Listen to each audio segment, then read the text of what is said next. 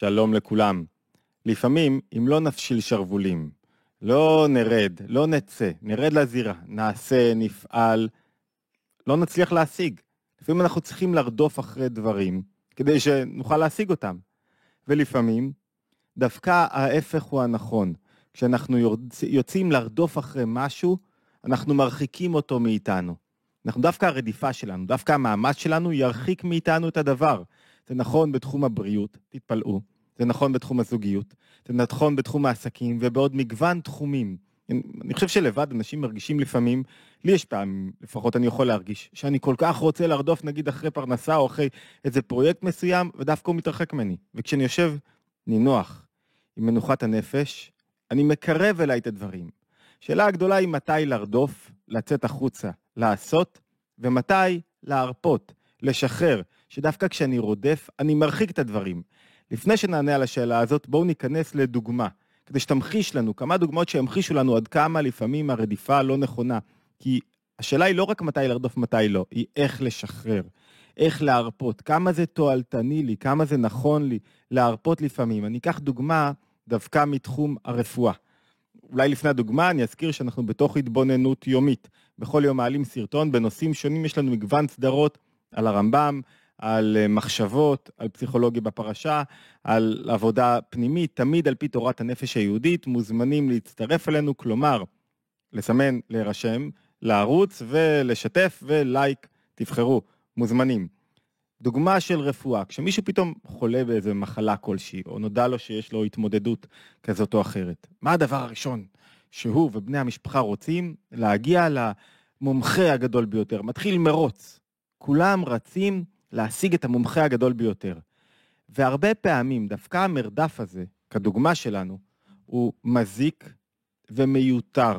וקשה לנו לשחרר, כולם בטלפונים, רגע, השגת את התור לרופא הכי בכיר, לא, אני אצל הרופא הכי טוב, הכי מפורסם שיש, לא, אני חייב להשיג את התור לא, אני לא יכול להיות בבית הרפואה הזה.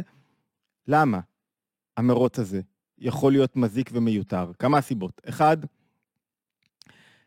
כשאני מחפש דווקא את הרופא הטוב ביותר, ואני לא, אני לא מקבל את מה שיש לי, אני מכניס את המערכת ללחץ. וואו, לא השגנו את הרופא הכי טוב. וואו, חייבים לקבוע אצל ההוא תור. הוא נשמע הכי טוב. לא, לא, זה ברמת גן, לא, זה ברעננה. כל המערכת נכנסת לסטרס. סטרס זה האויב הגדול ביותר של הרפואה. כל רפואה, הדבר הראשון שהיא צריכה זה מנוחת הנפש. במקום שיש סטרס, קשה להשיג רפואה. זה בדיוק הפוך לתחום הרפואה. נקודה שנייה, לפעמים דווקא הרופא הגדול שעליו אנחנו מדברים, הוא בתחום כבר הרבה שנים, היוקרה שלו, הפרסום שלו, בא לו מלפני שנים רבות. מזמן הוא לא התחדש. לא בטוח שיש לו את המוטיבציה, את היכולות, את הזמן, את הפניות, כדי ללמוד זוויות ראייה חדשות, כדי לקרוא מאמרים חדשים, כדי להטיל ספק במה שהוא יודע, כדי ללמוד את הידע מחדש, להבין דברים חדשים. ואנחנו נסמכים על פרסום שלו מלפני שנים, ואנחנו טועים. לפעמים דווקא מומחה כזה, שהוא המומחה, יש לו סכנת ישות. מה זה ישות? שהוא כל כך מלא בעצמו, וכשמישהו מלא בעצמו, עם ביטחון מופרז, הוא לא רואה. הוא לא רואה מצבים, הוא בטוח שהוא יודע הכל, הוא לא רואה שינויים, הוא לא רואה מצבים שונים, הוא לא רואה התחדשות, הוא לא פתוח להטיל ספק במה שהוא בעצמו יודע. ויותר מזה, עוד סיבה, לפעמים אם לא הצלחנו להשיג את התור אצל המומחה, הכי חשוב, שיטפל בנו אחרי שנודע לנו על בעיה רפואית, אנחנו עסוק, עשויים לאבד ביטחון במקום שבו אנחנו נמצאים, כלומר במי שכבר מטפל בנו. הוא נראה לנו תמיד פחות טוב, נכון ברפואה, נכון כמעט בכל דבר בחיים. שאני בעצם חושב שמה שיש לי לא טוב, ואם אני מאבד ביטחון בטיפול שלי, הטיפול גם פחות יפעל עליי. אמרנו שאחד הדברים החשובים ביותר זה לא להיכנס לתוך הרפואה, יש בעיה, צריך לעשות מה שצריך, להתייעץ עם שניים, אבל לא להיות מונח בזה כל היום, הרבה יותר חשוב לעבוד על המצב הנפשי, הרגשי. יותר מזה, עוד שתי סיבות למה לא לרדוף. לפעמים, אה, לא לרדוף בתחום הרפואה, לפעמים דווקא אנשי צוות צעירים, מתחילים, יש להם יותר מוטיבציה להצליח, הם משתפים ביניהם פעולה, הם משתפים ידע, הראייה הכללית שלהם, השיתוף פעולה שלהם חשוב יותר מאשר ללכת למומחה ותיק למשל. עוד סיבה, בכל תחום, כשאני לומד אותו, כשאני מבין אותו מצד עצמי, כשאני משווה ו- ומעמיק ויודע, אני, אני מתפתח. אם אני מטיל הכל על איזה מומחה, יש סיכון שבעצם אני לא ארצה להתפתח יותר, שאני לא ארצה ללמוד יותר. והסיבה האחרונה החשובה למה לא לרדוף בתחום הרפואי למשל, זה כשאני לפעמים רודף אחרי משהו, אז אני מאבד את האמונה. אמונה וביטחון בבורא, שאני במקום שלי. הם כלים כל כך עוצמתיים לרפואה. בלעדיהם, רפואה הרבה יותר קשה, ביטחון, אמונה, חיוביות, כל כך משמעותיים. לכן לפעמים דווקא המרדף עושה את הפעולה ההפוכה. אותו דבר בתחום העסקים. כשלפעמים אני רודף אחרי משהו, כאילו אני מפספס לי הזדמנויות שיש לידי, את הפתיחת הדלתות שמחכות לי. בזוגיות, כשאני רודף לפעמים אחרי בן או בת זוג, הוא מתרחק ממני. הוא מרגיש עודף התלהבות, עודף רצון, הוא אומר, רגע, רגע, רגע, מה הוא אומר לעצמו? או היא אומרת לעצמה, אם הוא כל כך רוצה אותי, הוא שווה פחות ממני. פשוט. אז אולי זה לא המקום המתאים לי. מתי לרדוף, מתי להרפות, ולא פחות חשוב, איך להרפות. אני רוצה לקחת אתכם דווקא למאמר של הרבי מלובביץ' מי' שבט תשי"ז 1957, מאמר באתי לגני, שבו הוא, הוא מצטט רעיון של הרבי החמישי של החסידות, הרבי המהר"ש, והוא אומר כך, הוא אומר, הפירוש לפסוק של שלמה המלך במשלי, יבלת אדם, תס... איוולת אדם תסלק דרכו ועל השם יזעף ליבו. האיוולת של האדם, יש בה איזה משהו שגורמת לו להיות כעוס. מה האיוולת של האדם? מה, מה, מה האיוולת? האיוולת הוא אומר ככה שהאדם רוצה לעצמו, רודף אחרי מותרות כל הזמן, עניינים שהם מסכנים אותו, שהם הפוכים לטבע האנושי. שהוא כל הזמן חייב לרדוף אחרי מותרות, אולי בלשונו, וכיוון שכך נעשה מבולבל וחסרה לו מנוחת הנפש, הוא אף פעם לא מרוצה מהבית שלו, כל הזמן צריך לעשות שיפוץ, השיפוץ מכניס אותו לחובות, החובות מחייבים אותו לעבוד בעבודה שהוא לא רוצה, הוא בתוך לופ. האיוולת שלו סוגרת אותו בתוך הלופ הזה. במקום לחיות, לצמוח, ליהנות, מה אתה צריך את ההתחייבות עכשיו? מה אתה צריך 300 אלף שקל משכנתה עכשיו? מה זה ייתן לך? כדי שהבלטה תיראה יותר טוב? זאת אומרת, הרבי די נוזף במי שרץ אחרי מותרות בתחום הגשמי, כי הם יבואו בהכרח על, על, על חשבון מותרות בתחום הרוחני. והוא אומר, הוא מביא מהפיוט שאומרים בסליחות ערב ראש השנה, מרובים צורכי עמך ודעתם קצרה. למה מרובים הצרכים של האדם? בגלל שדעתו צרה, קצרה, בגלל שהוא לא מחובר. כשמישהו מוצא חיות והתלהבות במשהו פנימי, הוא פחות נזקק להשקעה ומרדף בתחום החיצוני. והנה התחלנו לשרטט את קו הגבול, מתי לרדוף, מתי להרפות. צריך להכין כלי. בתחום הנפשי, הפנימי, הרוחני, שכרוך בהתפתחות, בתחום השמחה, בתחום הצמיחה, צריך לרדוף בלי להפסיק. בתחום הגשמי, להכין כלי, וזהו, הצרכים שלי.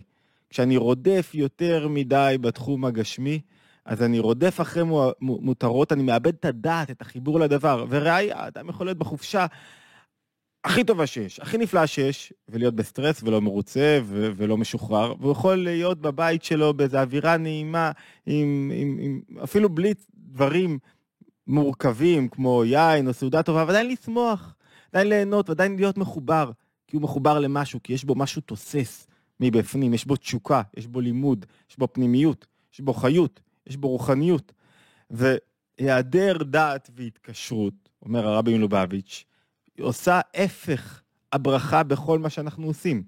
ולכן איוולת האדם, האיוולת, המרדף, הבלתי פוסק, אחרי דברים שלכאורה אני חייב עכשיו שהם יהיו לי, היא זאתי שמסלפת את הדרך, ואז אני בא לקדוש ברוך הוא ואומר, אוי, אתה אשם, על השם יזף ליבו, אתה בגללך אני חולה ברפואה הזאת.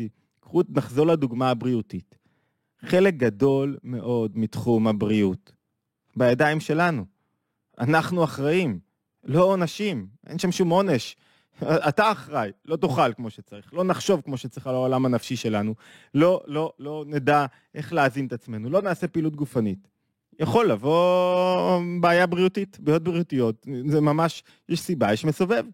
כל היום תאכל ג'אנק, מה אתה מתפלא שאחרי זה צומחים דברים מסוימים, שיש מחלות, מה, מה, מה הבעיה? זה חלק מהעבודה, לברור את, את דרכי. ואז אתה הולך, מחפש את הרופא הכי טוב כדי לקצר בעצם הליך של העבודה הפנימית, כדי, או, עכשיו אני במצוקה.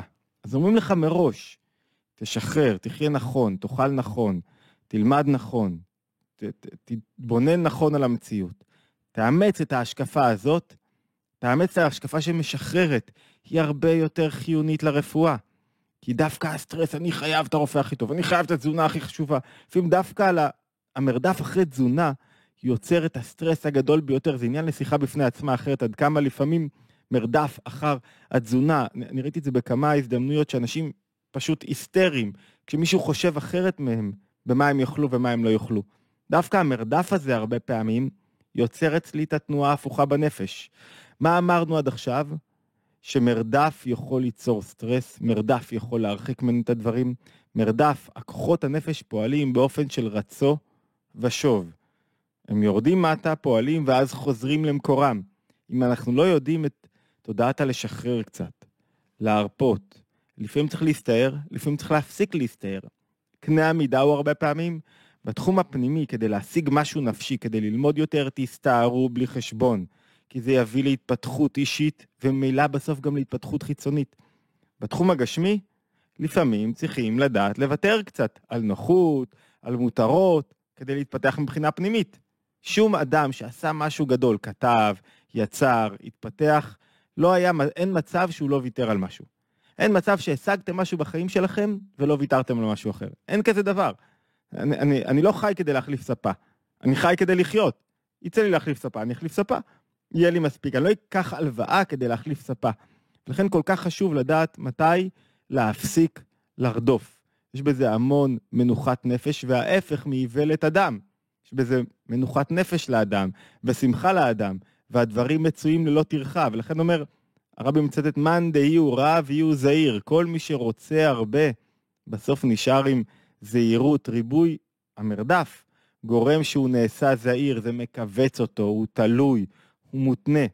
והפוך, אדם שמצליח לשחרר את המרדף, מצליח להיות כל מאן דהיו זהיר. יהיו רב, יש לו מקום להתפתח, לצמוח. מזכיר לכולם, התבוננות יומית, מוזמנים להצטרף אלינו למסע הזה. לייק ויותר חשוב, אה, להירשם לערוץ, להשתמע בהתבוננות היומית הבאה.